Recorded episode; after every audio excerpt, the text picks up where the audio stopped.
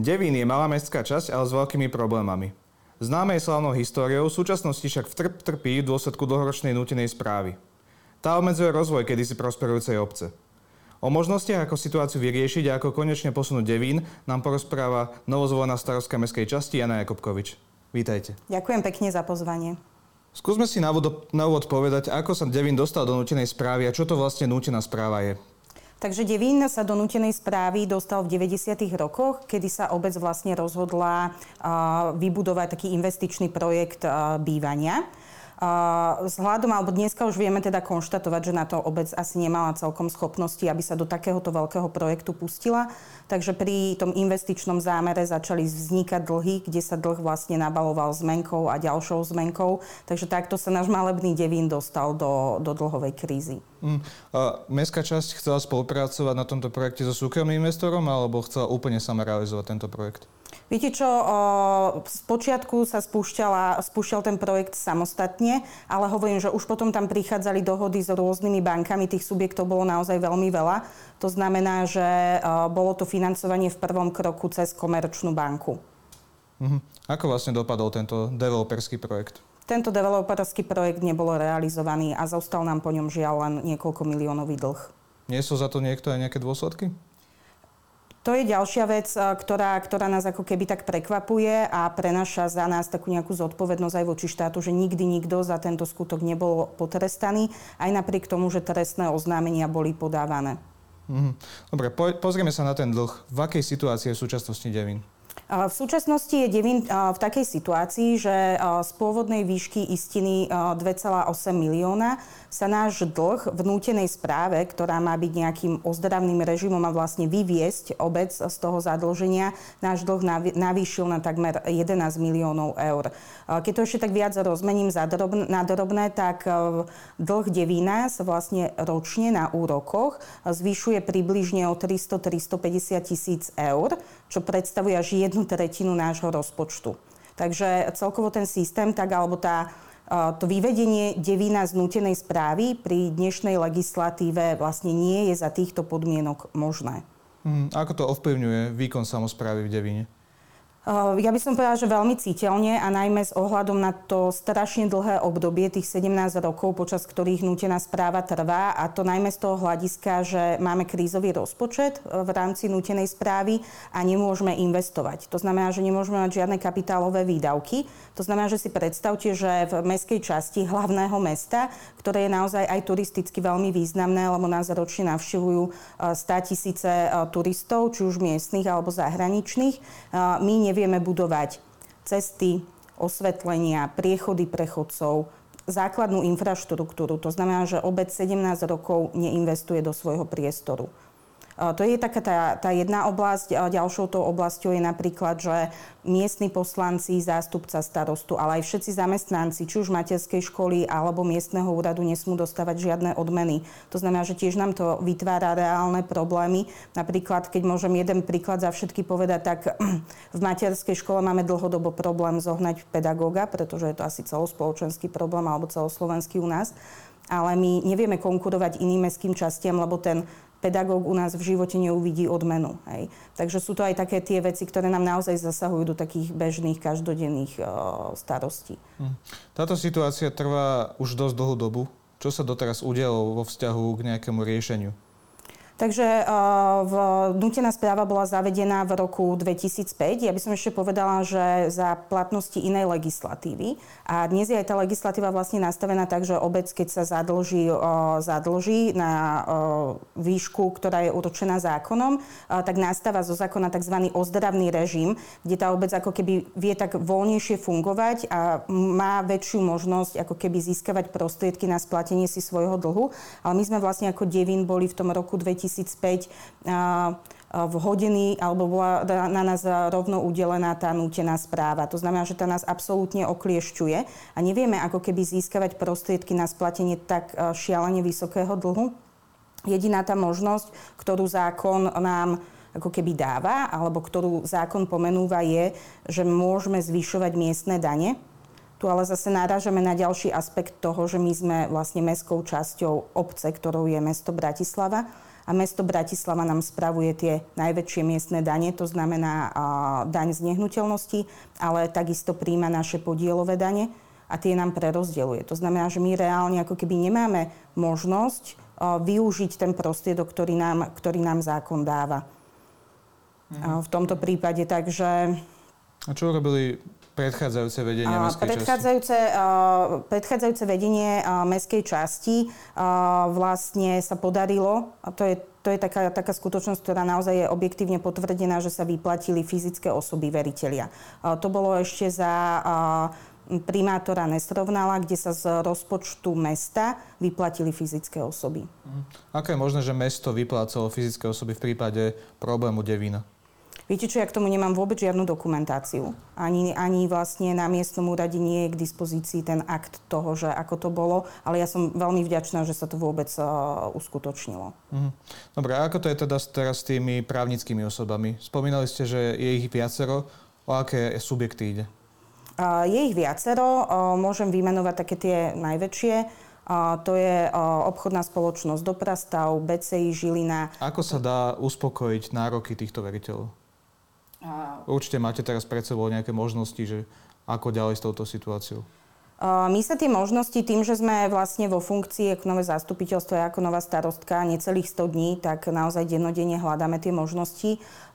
V súčasnosti, a to som tiež veľmi vďačná, nám renomovaná advokátska kancelária vlastne ako keby skúma možnosti ktoré by tu boli. Tie, tie možnosti sú viaceré, ale my ako obec, ako mestská časť Devín samostatne, bez zmeny legislatívy alebo bez pomoci nejakého ďalšieho subjektu, ktorý by sa povedzme stal našim napríklad veriteľom a dostal by nás do situácie, že dlh je v splatnosti, si sami nevieme pomôcť a za tejto situácie v živote svoj dlh nesplníme a nesplatíme. A čo je ešte horšie, že sa nám bude naozaj každým rokom ten dlh zväčšovať. Mm. Je nejaká perspektíva, že by sa nejaký subjekt stal tým veriteľom? Či je nejaká perspektíva, tak ja verím, že áno, hľadáme tie možnosti. Uh-huh. A ako teraz pristupuje aktuálne vedenie hlavného mesta k situácii? Aktuálne sa, ani nie že aktuálne, ale ešte za predchádzajúceho volebného obdobia som bola miestnou poslankyňou, tak sme z našej iniciatívy aj s kolegami zriadili takú pracovnú skupinu na hľadanie riešení odloženia devína. Počas toho nášho fungovania sa naozaj, že niektoré veci aj vyčistili, odpísali sa pohľadavky, ktoré boli, ktoré boli premlčané, takže spravil sa ako keby taký poriadok vôbec v správe tej nutenej správy. A vtedy sme dopytovali mesto, aby s nami naozaj spolupracovalo, lebo bez neho si my moc nepomôžeme, alebo je to pre nás veľmi dôležitý subjekt v tom hľadaní toho riešenia. Táto pracovná skupina teda z našej iniciatívy aj sa niekoľkokrát stretla na úrovni mesta, ale žiaľ, stalo sa presne to, čo sme sa najviac obávali, že jej činnosť na úrovni mesta úplne prestala fungovať. Takže ja sa stále snažím. Naposledy sme sa stretli asi v júni minulého roka približne. Ja sa odvtedy stále dopytujem na meste a snažím sa oživiť činnosť tejto pracovnej skupiny. A ako mesto reaguje? A na teraz nijak. Mm-hmm. Čo je vaše očakávanie od mesta, že pracovná skupina bude nejakým spôsobom rokovať a aké je to ideálne riešenie, ktoré by mala nájsť?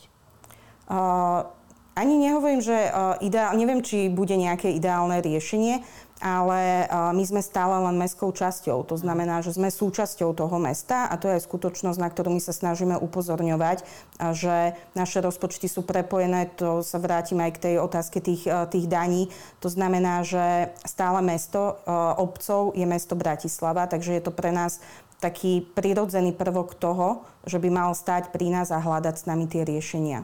Mm. Pokiaľ to nie je možné v prípade Bratislavy, existuje nejaká možnosť, že by sa ho, riešenie hľadalo aj na vyššej úrovni? Na úrovni štátu?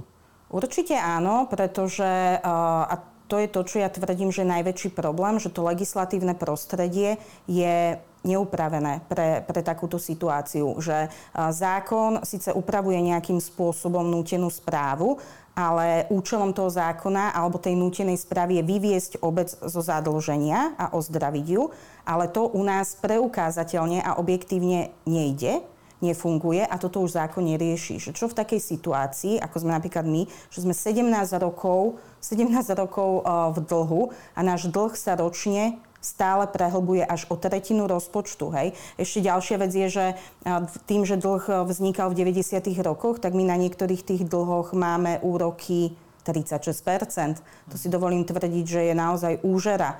To znamená, že toto je to, čo by štát, naozaj za čo by štát mal prevziať zodpovednosť, že legislatíva je nedostatočná. Takže ja verím, že, že sa nám podarí možno nájsť kompromis alebo nájsť riešenie, ako tú legislatívu doplniť, tak, aby, aby riešila aj situáciu, ktorá tu reálne nastala, ale nevieme z nej výjsť.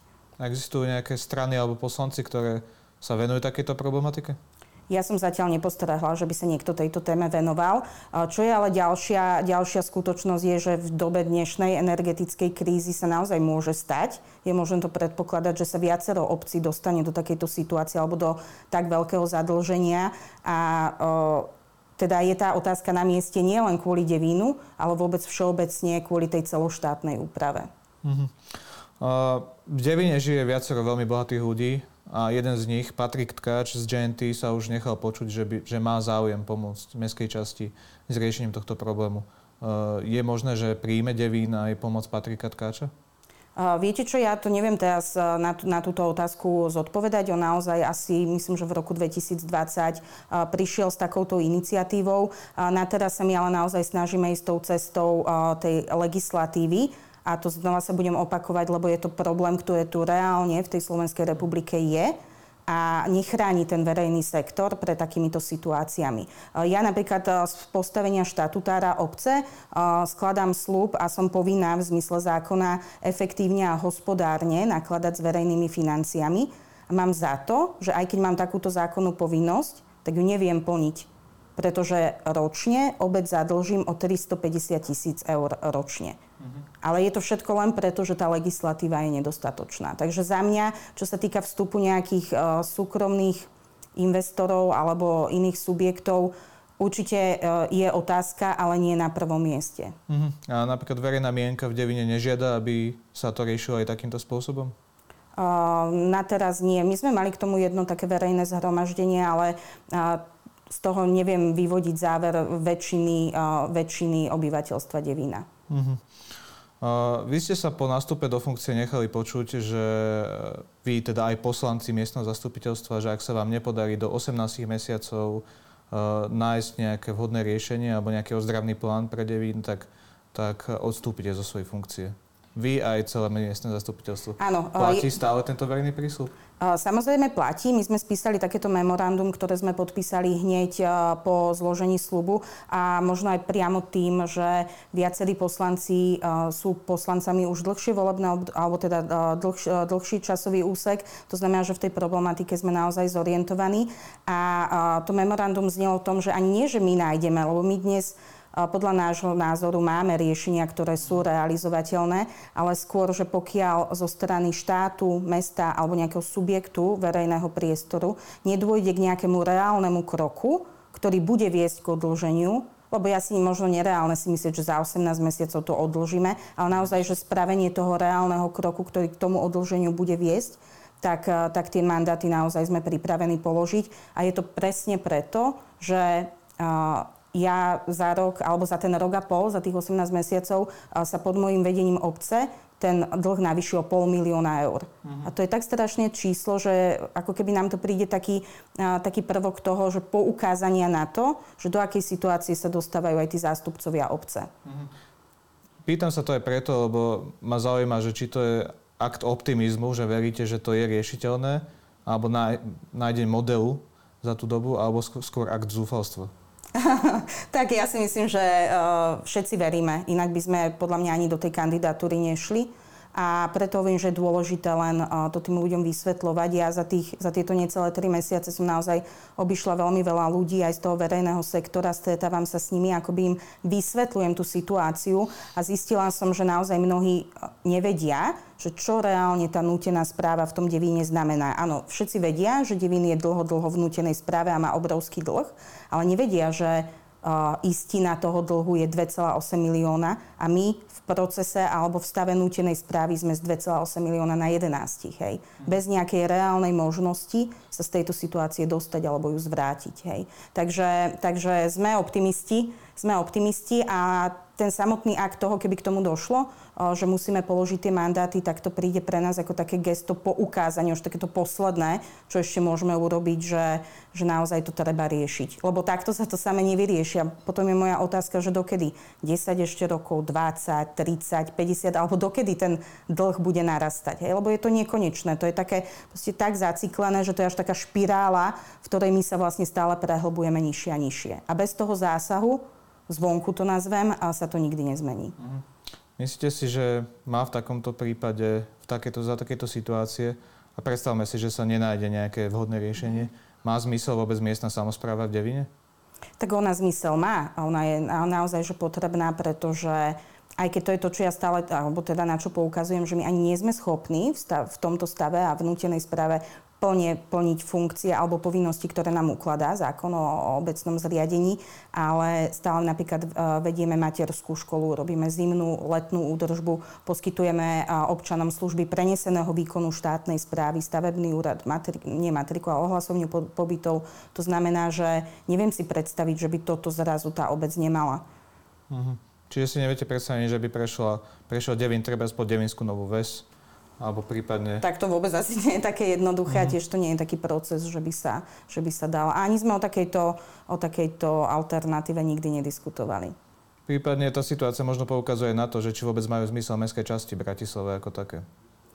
Tak to ja pri tejto otázke naozaj hovorím, že uh, neviem posúdiť ani som, sa, ani som sa nad tým nezamýšľal, že my naozaj sa snažíme vecne hľadať riešenia na ten problém, ktorý e, reálne máme. Už nepúšťame sa do takýchto väčších, e, väčších tém, lebo e, pre nás samých je, je ten náš problém naozaj gigantický. Mhm. OK, poďme teraz trošku hypoteticky. V prípade, že by neboli tieto problémy s nutenou správou a Devin by mal relatívne zdravý rozpočet, čo by boli tie rozvojové priority pre, me, pre mestskú časť? Ešte úvodom poviem, že eh, keby nastala naozaj tá, ten moment, že nebudeme v nútenej správe, tak náš rozpočet sa vlastne nezväčší. Hej?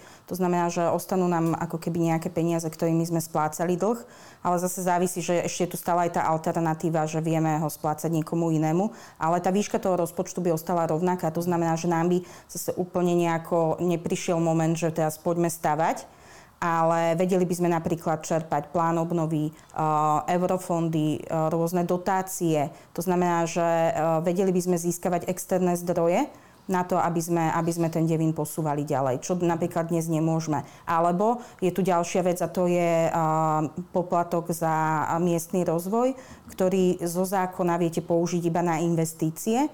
My v nútenej správe nesmieme investovať, to znamená, že sa nám tento poplatok iba kumuluje na účte. To znamená, že nejaké prostriedky by boli, ktoré by sme vedeli hneď použiť na nejaké základné investície alebo projekty. Čiže teraz máte aký rozpočet? Zhruba koľko peňazí by máte k dispozícii v prípade, Zhruba že by ste mohli používať tieto prostriedky? Uh, rozpočet, ročný rozpočet je uh, milión eur. Áno, áno. A z toho poplatku za rozvoj? Uh, tam je na, naakumulovaných niečo cez 200 tisíc momentálne. Uh-huh. Spomínali ste ešte na začiatku, že vlastne Devín je extrémne navštevovaná mestská časť, áno. že zaujímavá pre domácich aj pre zahraničných turistov a vieme, je tu samozrejme hrad Devín a zaujímavé pamiatky v okolí. Uh, ale verejný priestor napríklad v okolí hradu Devín je v katastrofálnom stave. Presne tak. Uh, máme tu nástupný priestor v podobe toho parkoviska pred bránou, bránou do Devinského hradu, je tam nábrežie, uh, v podstate pozdĺž celej južnej časti Devína. Sú, tam, sú tu verejné priestory priamo v mestskej časti aká je, aká je možnosť riešenia pre tieto priestory? Tu si treba aj povedať, že mestská časť stále vie investovať iba na, na majetku, alebo do majetku, ktorý je jej, alebo je jej zverený do správy. Mm. Tuto zrovna v tom priestore, o ktorom sa bavíme, je aj veľa súkromných vlastníkov, kde my vlastne nemáme nejakú právomoc priamo ovplyvňovať dianie na, na týchto súkromných parcelách. Ale mňa napríklad veľmi teší, že som absolvovala stretnutie s pani riaditeľkou eh, Múzea hlavného mesta Bratislavy, kde sme si naozaj sa absolútne zhodli v tých eh, prioritách a riešeniach, ktoré sú potrebné eh, pre hrad, ale v rámci celej tej obce. To znamená, že zástavky MHD, hej, že je podľa mňa je úplná hamba, že nám turisti, ktorí idú na hrad, vystupujú do trávy, do blata. Hej vystúpia z autobusu, nemajú priechod prechodcov. Hej. A toto sú veci, ktoré hrad ročne navštívi, povedzme, že 200 tisíc 200 ľudí len hrad. A, a takéto základné veci, takáto základná infraštruktúra v tej obci naozaj chýba. Takže mňa veľmi teší, že v tomto sme s tým múzeom zajedno a verím, že uh, už dva subjekty možno budú vedieť uh, vyvinúť väčší tlak na to, aby sa s tým niečo robilo. Ale v tomto prípade uh, za stavu nútenej správy my nevieme finančne nejako, nejako týmto iniciatívam pomôcť. Mm. Uh, tá nútená správa sa nám neustále vracia. Áno. Uh, ak sa nájde povedzme nejaký ozdravný plán, kedy je predstava, že by mohla byť, mohla byť, by mohol Devín byť schopný konečne začať realizovať nejaké investície? hneď keď získa finančné prostriedky. Ale hovorím, že priam, práve aj tým, že sa nám kumuluje ten eh, poplatok za rozvoj, tak eh, vedeli by sme hneď nájsť nejaké eh, financie na to, aby sme vedeli, ja neviem, vybudovať nejaké chodníky, osvetlenia, hoď základné tabule orientačné hej, po tej obci. To znamená, že ja si dovolím tvrdiť, že v nejakom rozsahu i hneď po ukončení nútenej správy. Máte aj nejaké konkrétne priority? v nútenej správe alebo po nútenej? Samozrejme, rozumiem, že nútená správa je najväčšia, najväčšia, najväčší problém, najväčšia vec, ktorú musíte riešiť, ale musíte mať niekde ako sekundárny cieľ, že že OK, vyrieším ano. toto a môžem začať robiť toto. A že čo, je to, čo je to druhé? Uh, u nás je veľkým problémom uh, Devínska cesta a je rekonštrukcia, uh, chýbajúca kanalizácia na viac ako 50% uh, katastra obce. To je veľký problém za mňa aj s ohľadom na to, že máme uh, dva vodné zdroje, hej, Sího, Sedlačkov, Ostrov a neodkanalizovanú celú Devinskú cestu plus ďalšie oblasti, takže tu vidím veľký priestor na investície. Potom je to veľakrát spomínaná cyklotrasa na Devínskej ceste, ktorá je podľa môjho názoru absolútne kľúčová a, a potrebná.